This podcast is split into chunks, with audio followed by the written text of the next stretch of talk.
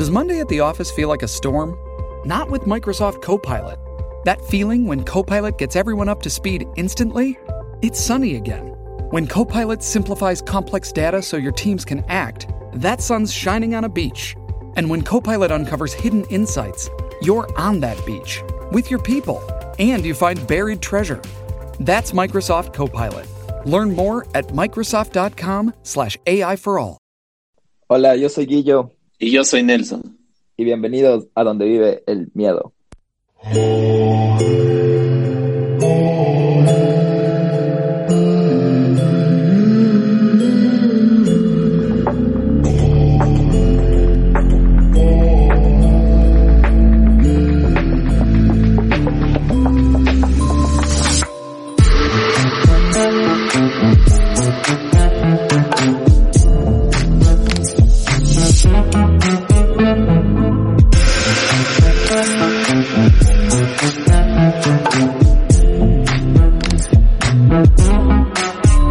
Mayo 2020, Nelson, lo logramos, llegamos a otro mes de este año, cuarto mes. Sí, Guillo, qué bien que nos fue en el capítulo paranormal. Parece que a todos les gustó, estamos muy contentos de haberles podido ofrecer ese material. Esperamos poder hacer más paranormal eh, seguido y que nos den sus opiniones acerca de eso, como siempre.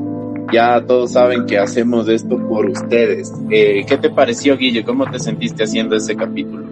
¿Sabes qué? Bastante bien. Era nuestro primer paranormal, entonces obviamente había las, las ansias que teníamos y, y a contar nuestras historias personales de cuando éramos más jóvenes y niños en esa casa prácticamente no sé cómo llamarla, encantada, para no decir embrujada o, o endemoniada.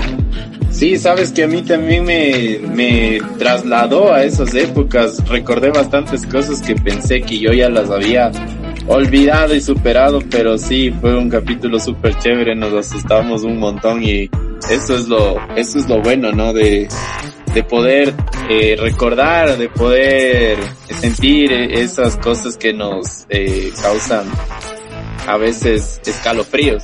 Y Guillo, dime, eh, tuvimos algunos comentarios también acerca de historias que nos, nos dijeron nuestros, nuestros seguidores. Me, nos parecieron súper chéveres. ¿Tú crees que tal vez podamos hacer algo con, con las historias que ellos nos cuentan? Sí, sí, totalmente justo te iba a decir que no solo a tú te transportaste a tu, a nuestras vivencias pasadas, sino muchos de nuestros oyentes, gracias, nos mandaron unas historias interesantes, unas cortas, unas largas, en mensajes de voz y todo. Y les tenemos una excelente noticia, es que para el capítulo 6, que si todo va bien y seguimos adelante, está planificado para el 17 de mayo, vamos a hacer un capítulo de casos cortos. Es decir, nos vamos a contactar con las historias más interesantes y más, más especiales para poderles invitar a nuestro programa el 17 de mayo. Así que tienen hasta el 17 de mayo para mandarnos más historias paranormales, creíbles y, y particulares, especiales, que tengan algo, ese, algo que los diferencie y, o tal vez relacione mucho con los, con el primer caso que nosotros contamos. Así que hasta el 17 de mayo empieza la cuenta regresiva hoy. Así que ya saben, por favor, envíennos sus historias. Todas serán escuchadas, todas serán contadas, en su, mayoría las que más impacten. Estamos muy emocionados con esto, eh, ya queremos leerles. Y listo, entonces, Guillermo, cuéntanos qué tenemos preparado para el día de hoy. Crimen, Nelson, tenemos crimen. Vamos a saltarnos un poco de lo paranormal para volver al crimen. Y yo sé que tú empezaste con esto del crimen, pero ahora me das la oportunidad y veamos cómo nos va con este caso. No quiero decir el nombre porque sé que todavía, obviamente voy a decir el nombre, porque sé que algunos de nosotros tal vez ya hemos escuchado de él, otros no, pero en sí quiero preguntarte a ti, Nelson, ¿qué sabes de él? ¿Qué sabes del famoso monstruo de los manglares? El monstruo de los manglares, me parece que Ah, ya sé, ya sé a quién te refieres. De hecho, uno de los asesinos más crueles y despiadados de niñas, de chicas adolescentes que tuvo la costa ecuatoriana en los años 80. Eh, no lo voy a decir yo, pero Sí, es es súper, súper interesante este, este caso porque para mí me parece uno, uno de los asesinos en serie más grande que ha tenido toda la región. Y de hecho yo lo llegaría a comparar, me arriesgaría en compararlo con, incluso con Ted Bundy. Pero cuéntanos más, Guillermo, por favor. Pues sí, Nelson, vamos a hablar de Daniel Camargo Barbosa, alias el sádico del charquito, el monstruo de los manglares o el asesino de vírgenes. Y tú ya dijiste, eh, sus presos eran jóvenes, mujeres jóvenes, es un asesino serial. ¿Cuáles eran las características que él hacía? Él asesinaba y violaba. Así que de una vez vamos a dar nuestra alerta de, de que esto va a ser un poco explícito y gráfico. También estrangulaba y apuñalaba a sus víctimas. Él se localizó en diferentes partes del, de Sudamérica y eso es lo que vamos a hablar hoy, del que tuvo más de 72 víctimas. No hay un número confirmado de víctimas. Algunos dicen que fueron 150, otros dicen que fueron 72, pero de eso es lo que básicamente vamos a hablar hoy, de Daniel Camargo Barbosa, quien fue un asesino en serie, psicópata de Colombia. Y se cree que violó, como les dije, a más de 150 niñas en Colombia y ahí es donde se involucra nuestro país, Ecuador, durante los años 70 y 80. Advertencia. Los comentarios, conclusiones y recomendaciones que escucharán a continuación son responsabilidad de los locutores y no forman parte de las investigaciones ni de la divulgación de este caso. Eh, súper interesante, súper chévere este caso que vas a, comentar, Guillermo, y como tú decías, es tan difícil contar las víctimas de asesinos eh, regionales prácticamente aquí en Sudamérica, porque recuerden que en esas épocas, en los años 80, no había un control policial cuando se procedían a desplazarse este tipo de asesinos. Y igualándole también un poco con, con el monstruo de los Andes, que tuvo varias víctimas. Ellos asesinaron durante bastante tiempo eh, alrededor de, toda la región, en Colombia, en Ecuador, eh, incluso llegaron hasta Bolivia algunos. Entonces sí me parece algo eh, súper interesante, Guillo, pero no te molesto más. sigue por favor con la historia. Comencemos. Gracias, Nelson. Y sí, déjame contarte un poquito de la vida temprana de Daniel Camargo. Le voy a llamar Daniel o Camargo, pero siempre que escuchen Daniel ya saben de quién estamos hablando. Y él nació en algún lugar de los Andes colombianos, en el área específicamente de Cundinamarca. Lamentablemente su madre falleció antes de que él pueda cumplir un año de edad. Entonces, por este motivo, su padre se casa con otra mujer. Y esto quiero que tengan bien en mente, que la mujer con la que su padre se casó tuvo problemas de infertilidad. Lo que provocó problemas mentales de esta mujer que todos llevaron o cayeron sobre Daniel cuando era pequeño. ¿Y qué hacía la madre de Daniel? Lo vestía de niña, lo vestía de niña, de mujer, y le obligaba a ir así, vestido de mujer, al niño. Imagínate el bullying, la humillación que tenía Daniel cuando iba al colegio. Pero, a pesar de todo esto, Daniel se destacó por ser gran estudiante.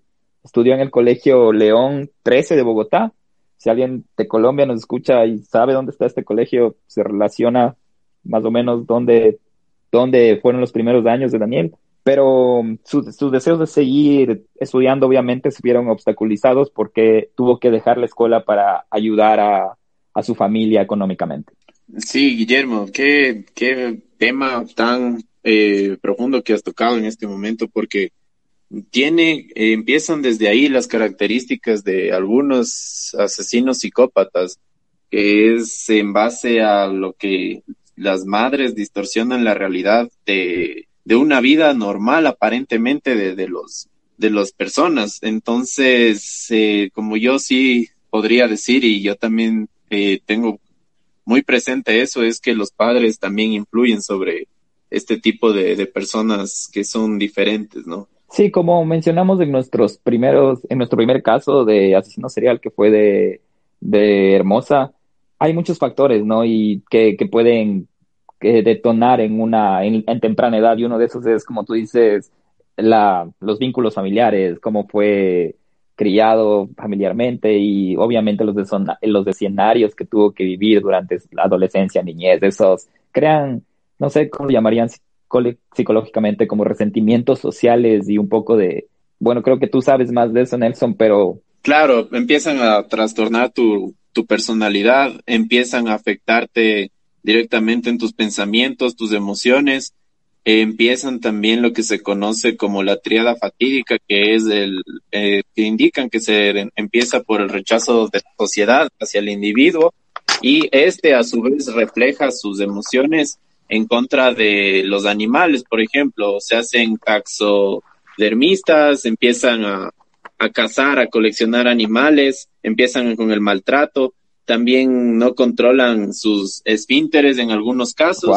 Y otro de los, de los eh, ejes de la triada fatídica es la piromanía. Wow. Empiezan a tratar de destruir eh, mediante el fuego cualquier tipo de, de, elemento que a ellos les, les cause alguna, algún enojo, alguna, alguna histeria. Entonces, es prácticamente lo que, lo que te puedes desarrollar con, cuando tienes un trastorno de la personalidad desde temprana edad. Yo creo que deberías preparar tal vez en el futuro algún capítulo en lo que hables de los de los cómo son los cuadros o las diferentes características de, de un asesino serial porque hablamos de hablaste mencionaste un montón de, de características pero Aquí en Cargo no hubo muchas de las que mencionaste, pero sería bueno, sería bastante interesante saber cuáles son las características de diferentes asesinos. Pero bueno, sigamos, sé que nos apasiona esto y a veces nos, nos desviamos del tema, pero bueno, un poco de la vida temprana de, Daniel y ya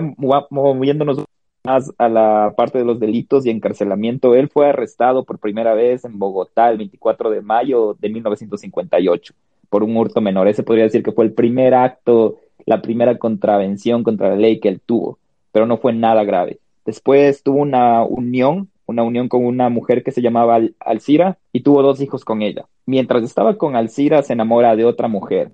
Su nombre era Esperanza de 28 años y con ella planeaba casarse. Pero ¿por qué crees que no se casa con Esperanza, Nelson? No sé qué pasó, tuvo algún problema. No, porque descubrió que Esperanza no era virgen. Y esto es bastante importante porque es una característica, es una fijación que tenía Camargo. Él estaba solo interesado en las mujeres vírgenes. Entonces, él decide no casarse, pero no es que se separa de Esperanza, sino que él, él y Esperanza llegan a un acuerdo que, en, que consiste en que él se quedaría con Esperanza si ella le ayuda a traer chicas vírgenes, a encontrar chicas vírgenes con las que él pueda tener relaciones sexuales. O sea, él ya determinaba un patrón de, de, gustos, un patrón de preferencias. O sea, él, inconscientemente no sabía, porque a esta fecha, en sus primeros años, no había matado y solo sabíamos que estaba interesado en chicas vírgenes. Por eso es la razón que con Esperanza ya no quería saber nada.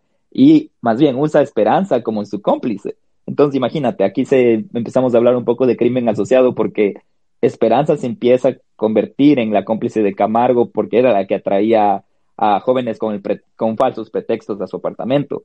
Y ya en el apartamento las drogaban con pastillas secundarias de sodio para que Camargo así les pueda violar. O sea, Camargo las violaba drogadas. O sea, él ya tenía un modo de operación eh, utilizando a su, a su pareja. Exacto, entonces.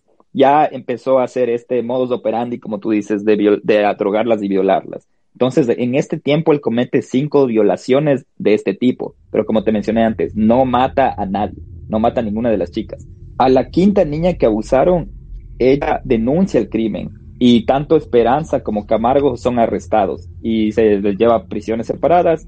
Y en ese momento Camargo fue condenado por agresión sexual en Colombia el 10 de abril de 1964. Una de las niñas escapa, la quinta no, no escapa, pero reporta este, este crimen. ¿Qué te parece?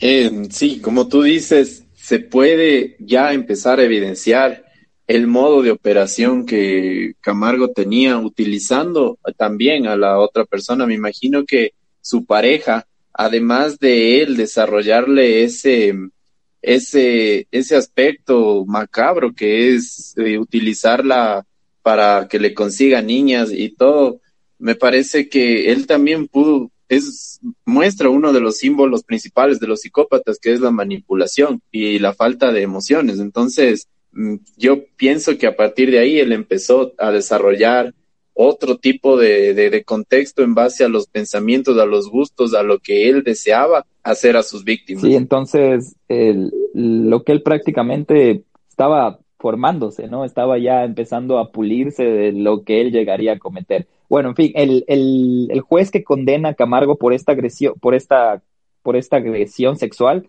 lo condena por tres años de prisión, lo que a Camargo le sorprende porque para él le pareció poco. No mencionó que le pareció poco, pero lo demuestra agradeciendo la indulgencia recibida por el juez. Entonces, en ese momento, él jura arrepentirse, enmendar sus costumbres, pero luego un nuevo juez toma el caso y, ¿sabes?, le, le sentencia a ocho años de prisión. Eso provocó una ira rebelde de Camargo. Pero, en fin, cumplió su condena completa y fue puesto en, libertad luego de estos ocho años de prisión.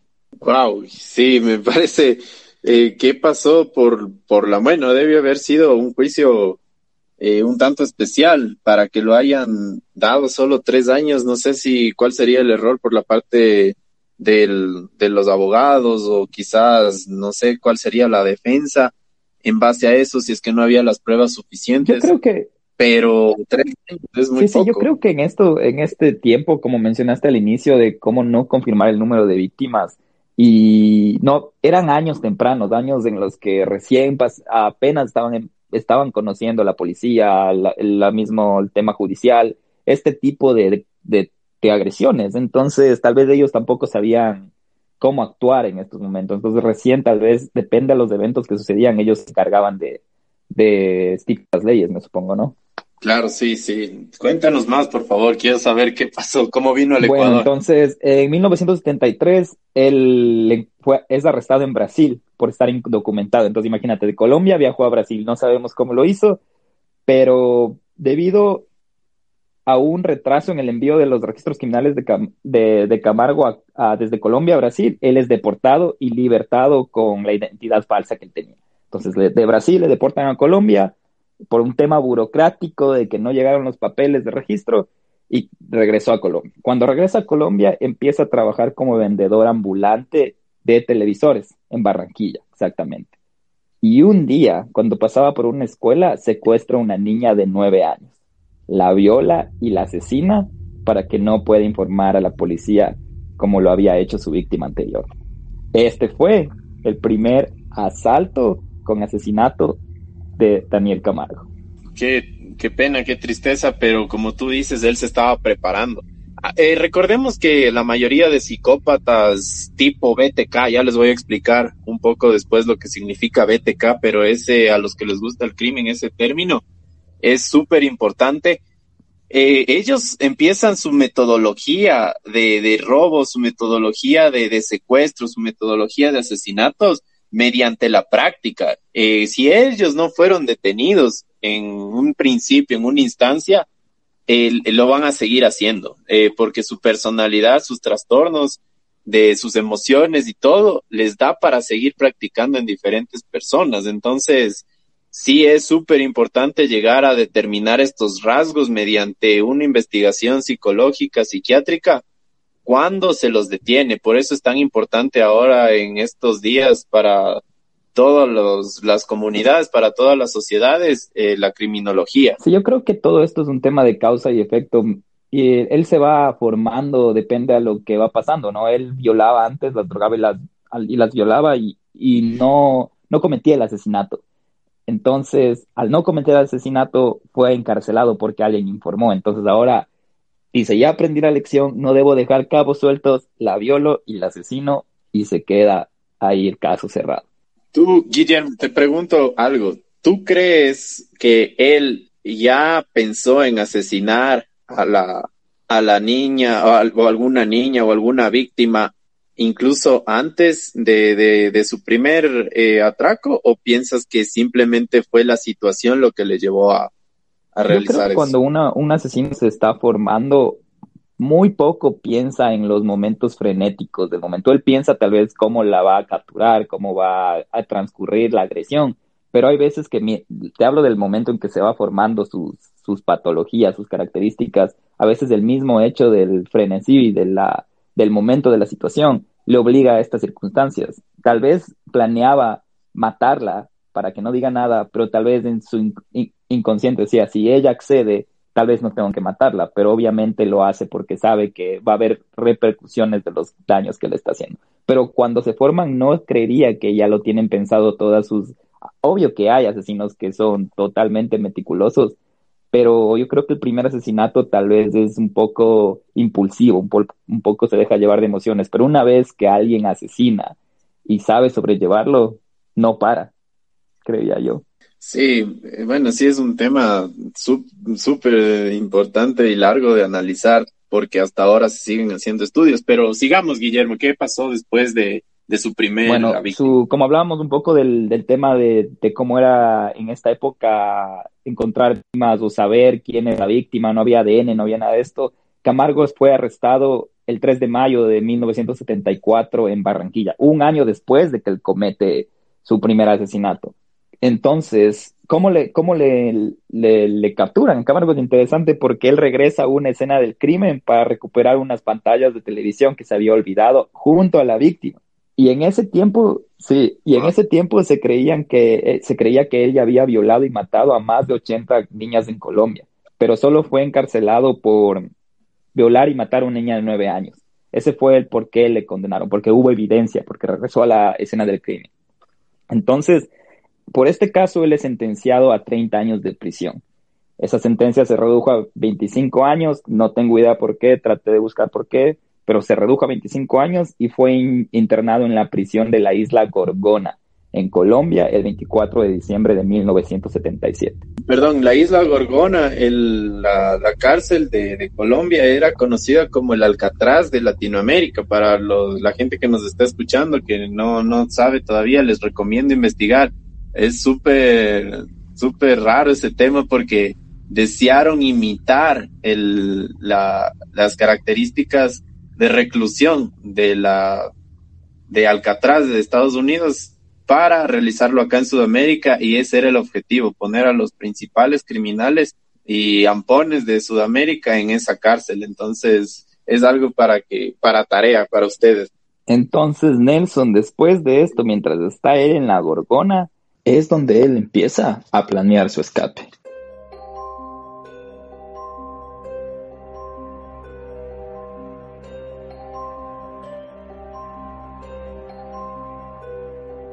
Entonces Nelson, en noviembre de 1984, Camargo se escapa de la Gorgona.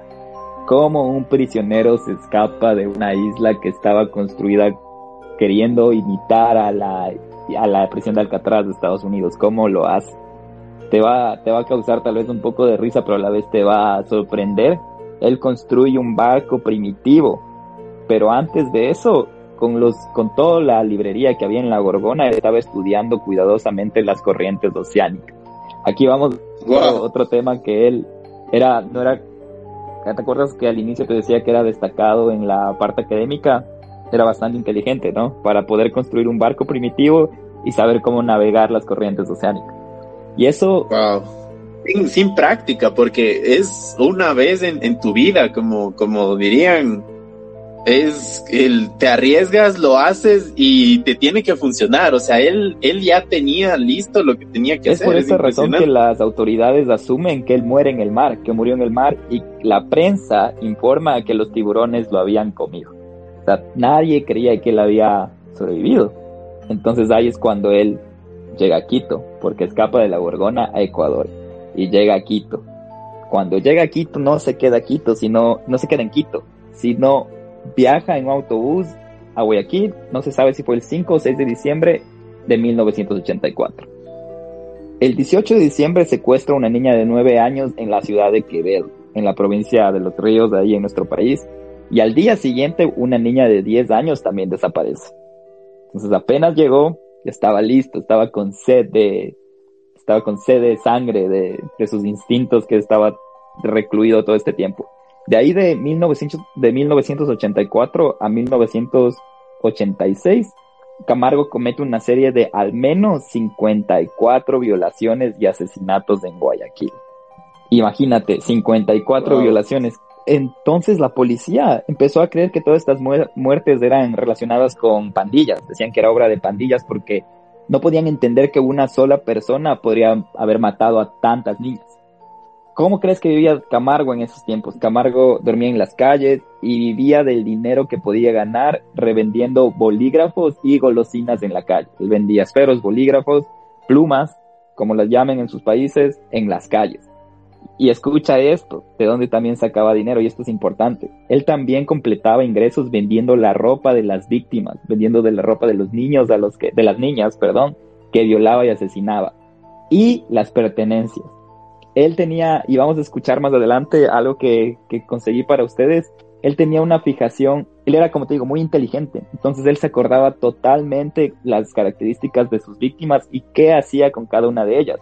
Y sobre todo se acordaban qué estaban usando en ropa y en joyería, una cadenita, un anillo, cualquier cosa. Porque él los vendía y sacaba dinero, sacaba ganancias de, eso. Que, que, no sé, Qué, qué fuerte, qué, qué tema tan, tan espeluznante, perdón, saber cómo, cómo él podía grabar todo. Y como tú dices, una persona tan inteligente que haya dedicado prácticamente su inteligencia y su intelecto a este tipo de actos tan atroces. Es impresionante, la verdad. Eh, no, no, yo no tenía detalles acerca de eso, yo conocía acerca del caso, pero me has dejado perplejo en cuanto a sí, ahora te quiero contar un poco del, del modus, modus operandi que empezaron allá a definir luego de haber sido capturado para que no sé si ahí tú puedas añadir algo más, pero él seleccionaba a niñas, como te digo, jóvenes indefensas, vírgenes, de clase, no sabía que eran vírgenes, pero por la edad se asumía, por eso lo hacía de niñas de 9 a 10 años. Su objetivo eran chicas y niñas de clase, de clase baja en busca de trabajo, niñas que necesitaban dinero. ¿Y cómo se acercaba a ella? Se acercaba fingiendo ser un extranjero que necesitaba encontrar un lugar y mentía que tenía que encontrar lugar para entregar un dinero y las mostraba el dinero y les decía que si le ayudan él les iba a dar un poco de ese dinero. O la otra modus operandi que él usaba era hacerse pasar por un pastor evangélico, ¿sí? Y que venía de una iglesia afuera de la ciudad y necesitaba encontrar otra iglesia entonces siempre explicaba que tenía que entregar dinero o tenía que llegar a algún lugar y ofrecía recompensa a las personas que le ayudaban y le, ayuda, y le mostraban el camino a, su destino, supuestamente, porque era un extranjero, alguien que no conocía el área. Algo que también él hacía era que, como te mencioné, buscaba chicas que no tenían trabajo, él les ofrecía trabajo, él decía que trabajaba en una fábrica, él les podía ayudar dando trabajo en una fábrica, pero mientras él y es interesante en este tema, en, estos, este, en esta época, Nelson, en estos años, que no era nada raro ver a un hombre mayor con una niña pequeña, porque si tú veías a un hombre mayor con una niña pequeña, sobre todo cogidos de la mano, porque él llegaba a este punto de, de crear una, una imagen de que no se veía como que él estuviera haciendo algo malo con la niña, sino que lo veían y pensaban que era el tío o era el, algún familiar o el padre, pero nadie, nadie veía raro que un hombre adulto ande con una niña pequeña. Entonces eso también es importante en la época de este, de este tiempo, ¿no? Ahora ya todos somos más precavidos, más asustados, etcétera. Por, por, por obviamente todos estos temas que han pasado nos han dejado un poco de, de, lección. Sí, cada vez nosotros vamos como evolucionando psicológicamente en cuanto al, al, cuidado que tenemos que tener. Y como tú decías, también quería acotar algo. Eh, yo tenía entendido, yo había escuchado que él eh, se hacía pasar por pastor evangélico, entonces para que ustedes vean la parte ah, de la astucia que él tenía, eh, llevando a sus víctimas, indicándoles que él era una persona de espiritualidad, entonces eh, para él eso era mucho más fácil poder convencer a alguien. De hecho, también creo que escuché hace tiempo que había una, una persona que, que bueno, está viva hasta ahora, que pudo escapar de, sus garras y que él lo había llevado de viaje prácticamente por algunas provincias del Ecuador a ella. Y a todo el mundo le, le, decía que, que él era pastor, que le estaba llevando a su hija, porque le preguntaba a la gente, ¿no? A veces, y a ella la tenía amenazada. Una historia había escuchado algo de eso. Entonces, sí, para que se den cuenta la, la forma de y algo que también quiero mencionarles es que él nació en el año 1930 y él estuvo en Quito en los años 1986, por ahí, entonces era un hombre ya de 56 años, ese tiempo, niñas chiquitas que la gente podría pensar que era el abuelo, que las niñas eran las nietas, pero bueno, Siguiendo adelante, lo que él hacía, él les llevaba a lugares boscosos, a lugares como bosques, y les alegaba diciendo que era un atajo para evitar sospechas de las víctimas. Entonces imagínate, una, una niña pequeña no va a pensar que le va a pasar algo malo, tal vez la inocencia en ese tiempo. Hasta si alguna de las niñas trataba de hacer algo, él no dejaba que se fuera. ¿Qué hacía Camargo? ¿Cuál era su modo operando? Él las violaba antes de estrangularlas. ¿sí? Él primero las estrangulaba o a veces hasta las apuñalaba cuando se resistían. Entonces, por eso les decía que eso es un poco gráfico, pero él las estrangulaba y las apuñalaba. Después de que las víctimas morían, él únicamente cogía y dejaba sus cuerpos en el bosque. ¿Cuál era su propósito? Que los carroñeros que del área lo limpiaran. Sí, él solo las dejaba botados, así nada más. Ese era el modus operandi de, Daniel, más o menos. Wow, rompe también varios esquemas de los asesinos en serie, psicópatas, porque como les mencionaba, eh, hay un patrón que se conoce de algunos asesinos que es muy estudiado, no es que solo pasó una vez ni, ni tampoco dos o tres veces, hay varios asesinos en series que utilizaban la modalidad BTK. BTK por sus siglas en inglés significa Bind, Torture and Kill, que es amarrar, torturar y asesinar. Pero como tú me indicas, él violaba y posteriormente las, las asesinaba, ¿no?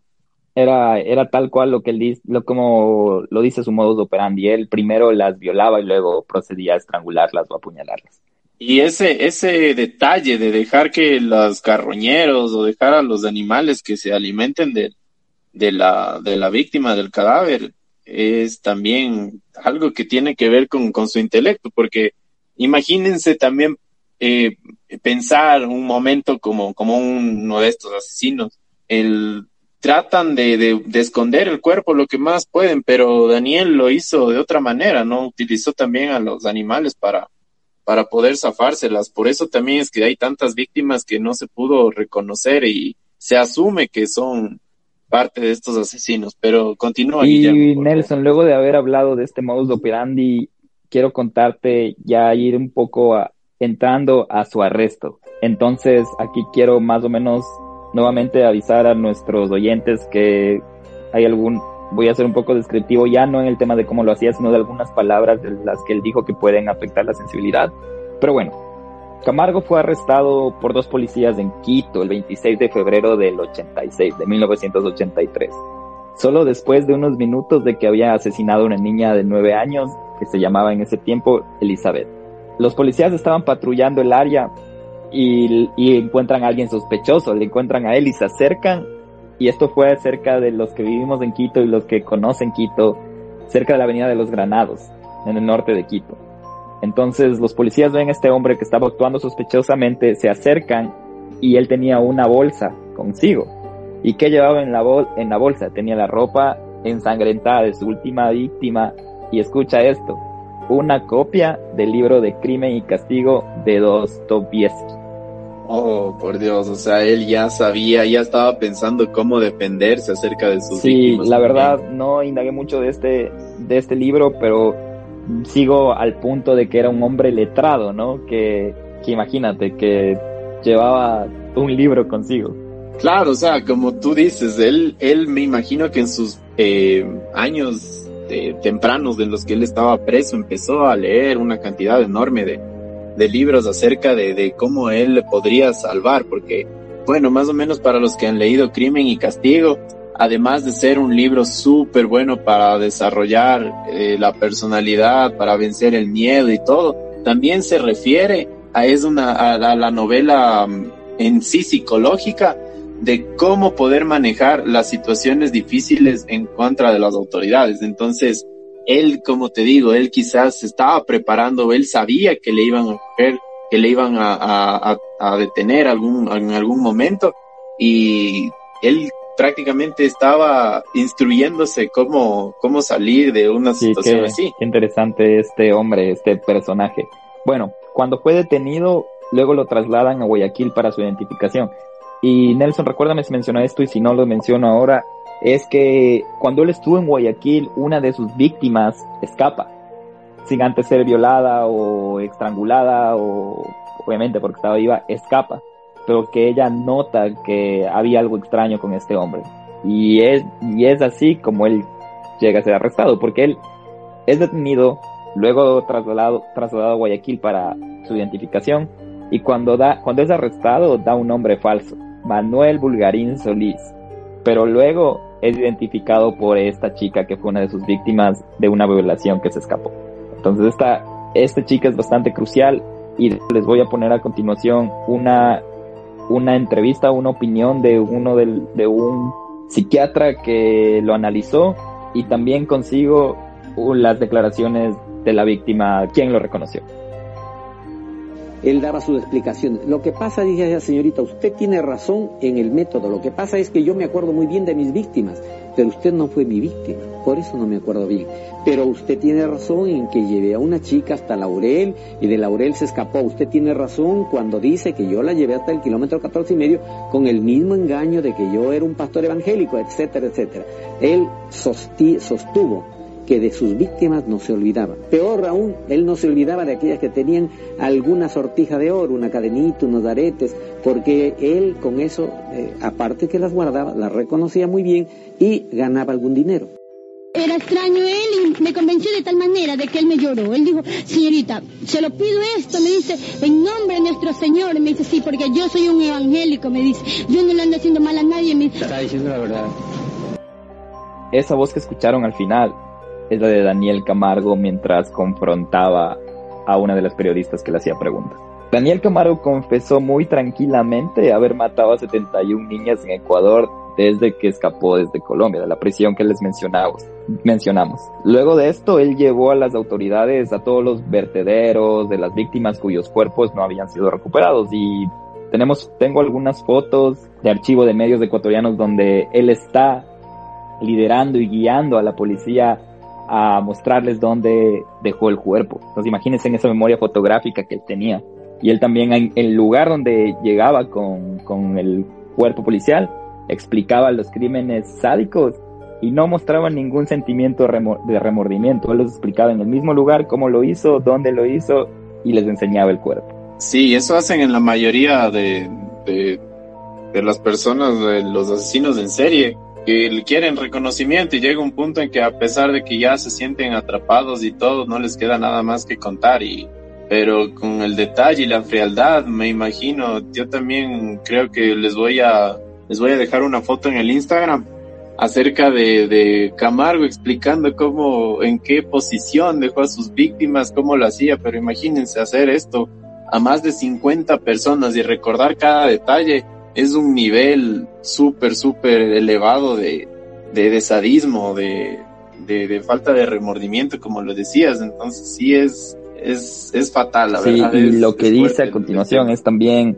es bastante sensible porque lo que encontraron los policías era que las víctimas, algunas de ellas habían sido cortadas y no con un cuchillo simple, sino con machete. Eran cortes, eran, eran agresiones fuertes. Y también él, cuando le explicaba la forma de elegir a las niñas, daba una explicación muy cínica. ¿Y sabes lo que él dijo? Algo muy, muy crudo y muy insensible desde mi punto de vista.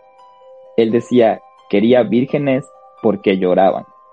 Y esa era su mayor satisfacción. Crudo, crudo, la verdad, el tema. No, no puede ser. O sea, si es, a mí se me eriza la piel cada vez que escucho las confesiones frías de las personas y por eso era que les decía el capítulo anterior que más le tengo miedo a, los vivos porque yo creo que, que la, las personas cuando tienen este grado de, de, de, de parafilias, de, de neurosis, pueden llegar a hacer cosas muy, muy también terribles, él, él, Nelson, él afirmaba que él cometía estos crímenes. Su motivación era porque él quería vengarse de las mujeres de dos puntos específicos, de la infidelidad de las mujeres y de la infertilidad de las mujeres. ¿Recuerdas? Porque él decía que las odiaba por no ser lo que se supone que deben ser las mujeres. Por eso creo que todas sus víctimas eran vírgenes. Claro, entonces está muy relacionado con lo que él creció, debió haber escuchado cuando niño varias peleas, varias situaciones de estrés, tanto de, de su padre con, con la pareja, bueno, con su madrastra podría ser, en cuanto a eso. Entonces él desarrolló durante toda su vida este, esta, esta afectación en su, en su personalidad. Sí, sí, es, es bastante, bastante crudo este asesino. Y bueno, los asesinos seriales son, así son, ¿no? Por eso son en serio, por eso no paran, por eso tienen esta adicción a matar y con diferentes características. En junio de 1986, Francisco Febres Cordero, un periodista del periódico Hoy de, de Ecuador, logra concretar una entrevista con Camargo. ¿Y por qué esto es importante? Porque para tener una entrevista con Camargo era muy difícil, porque la policía bloqueó, a, bloqueó a los medios todo acceso hacia Camargo. Y también porque el hecho que Camargo, recuerdan Hermosa, él exigía una gran tarifa antes de dejarse entrevistar.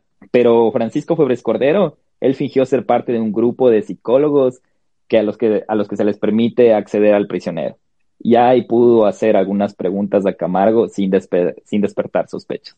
Después de la entrevista, Francisco Febres Cordero lo describió como una persona altamente inteligente, lo que mencionábamos antes. Él dijo que tenía respuesta para todo y podía hablar de Dios y el diablo por igual. Era muy bien leído. Él citó a diferentes autores como Hess, Vargas Llosa, García Márquez, Guimares Rosa, Nietzsche, Stendhal y Freud y todos los, todos los conocimientos que adquirió, toda esta educación literaria fue durante su tiempo en la prisión de la isla de la Gorgona. Ahí estudió hasta, hasta corrientes oceánicas, si recuerdan. Entonces, era una persona que le gustaba ilustrarse. Entonces, Nelson, así llegamos a la sentencia de Camargo. Camargo fue condenado en 1989 y sentenciado a 16 años de prisión.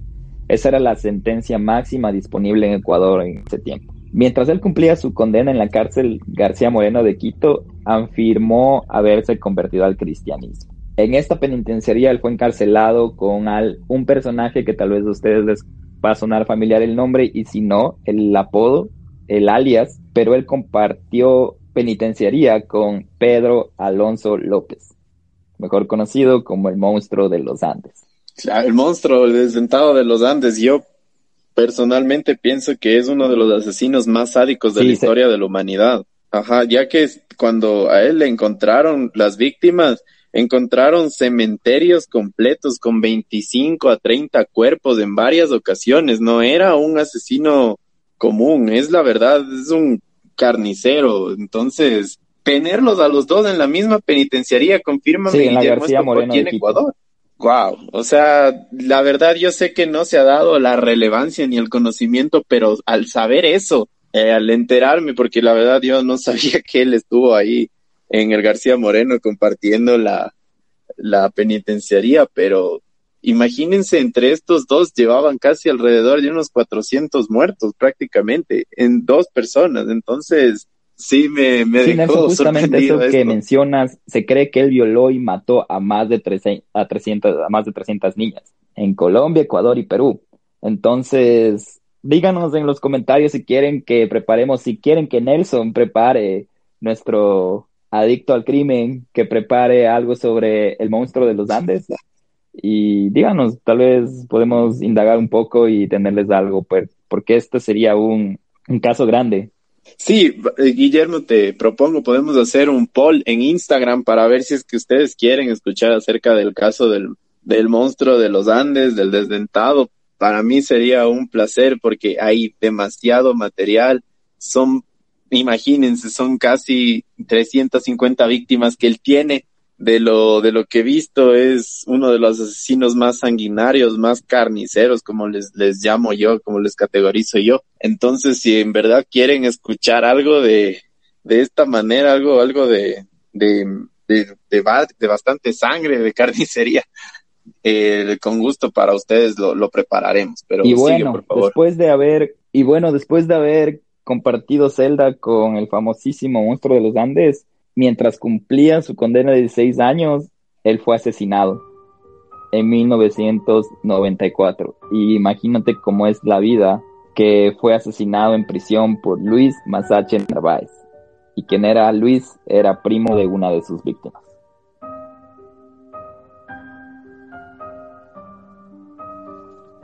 Entonces su vida finalizó a manos de un familiar de él en la cárcel de una manera del viejo adagio de la ley Hammurabi que dice ojo por ojo, diente por diente o en tu misma ley puedes morir.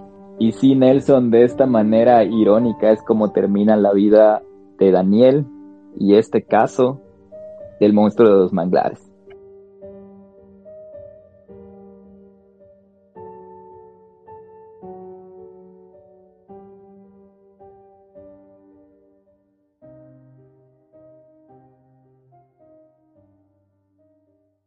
Bueno, qué, qué fuerte caso, la verdad, el, como les mencionaba, a mí me parece que algunos de los asesinos latinoamericanos, así como asiáticos y también algunos europeos, están infravalorados. Lo que más consumimos nosotros es el, los conocimientos de, asesinos en serie que, que son americanos, la verdad, pero yo creo que no se debería infravalorar este tipo de casos porque, como les digo, para mí el crimen es bastante educativo y puede llegar a salvar vidas. Siempre les voy a, mencionar eso.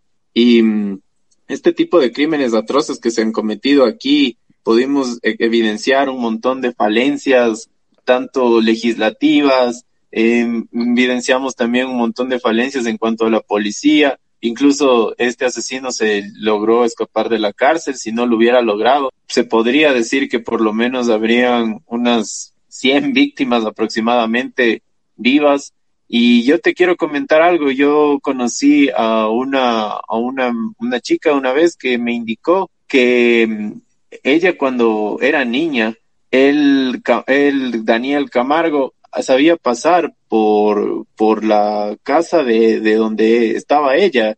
Y ella una vez había estado jugando y él decía que sabía pedir eh, dinero en las casas también, viendo las, bueno, sus posibles víctimas, ¿no? Entonces una vez su madre había salido y se había asustado y le había dicho, mijita, ven para acá. Y años después le había comentado que Daniel Camargo era el que estaba al acecho de ella. Entonces, esto había sucedido en los años 80 y también escuchar eso de primera mano se te puede erizar la piel porque cuántos casos así no hay. Y yo sé que la mayoría de personas que nos escuchan son menores que más o menos son mm, aproximadamente desde los 90 en adelante. Entonces, ustedes pueden preguntarle también a sus, a sus padres, a sus madres, a sus tías, si es que saben algo de este caso para que nos vayan retroalimentando información también. Es un honor para nosotros escucharles sus historias, sus comentarios acerca de, de lo que sucedió para saber también más, ¿no? Si es que ustedes tienen alguna historia de, de alguna tía, alguna algún, algo, algo a su mamá puede ser, que los acechaba Daniel Camargo sería sería súper, súper sí, claro, como mencionábamos, es también la idea de hacer un poco de esta comunidad paranormal y criminalística entre nosotros y sería chévere leerles. También queremos agradecerles por llegar con nosotros a este cuarto capítulo de Donde vive el miedo y si no han escuchado, si apenas nos escuchan, no se olviden que tenemos tres capítulos antes. Les recuerdo que Spotify Podcast es gratis, no necesitan ser premium para escucharnos. Así que si les gustó, compartan con sus amigos, con sus familiares, porque estamos en época de cuarentena y es un buen momento, es una buena manera de, de no aburrirnos en casa. Sí, Guillermo, por favor, eh, ¿nos puedes mencionar nuestras redes sociales otra vez para que nuestros amigos nos puedan escribir, para que nos puedan indicar toda la información que tienen acerca de esto? Nos pueden decir todo lo que, lo que requieran. Si ustedes tienen tal vez alguna solicitud, si es que quieren hablar eh, acerca de algún asesino que quieran escuchar más detalles, recuerden que nuestras investigaciones tratan de ser lo más a fondo posible para encontrar nuevos datos. Eh, sería súper bueno que nos repitas las redes sociales. Sí, en Instagram nos pueden encontrar como arroba donde vive el miedo, en Facebook arroba donde vive el miedo podcast, si nos quieren enviar sus historias vía correo o vía Instagram, pero si quieren hacerlo vía correo es donde vive el miedo podcast arroba gmail.com y quiero aprovechar este momento también para agradecer si es que nuestros oyentes, hay personas que se encuentran, he visto que nos siguen personas, enfermeros, médicos, muchas gracias por estar ahí en la primera línea en estos momentos, quiero agradecer a ellos, a toda la gente que está poniendo de su parte desde, estando en sus casas o hasta la gente que está trabajando, moviendo la economía. Todos estamos haciendo un poco, solo quería aprovechar este momento para agradecer y que sigan tranquilos, sigan cuidándose, Creo que eso sería todo de mi parte, Nelson. Cuídense mucho, nos vemos el próximo domingo, les leemos pronto sus historias y estamos conversando por las redes sociales. Bye. Listo, chao, nos vemos.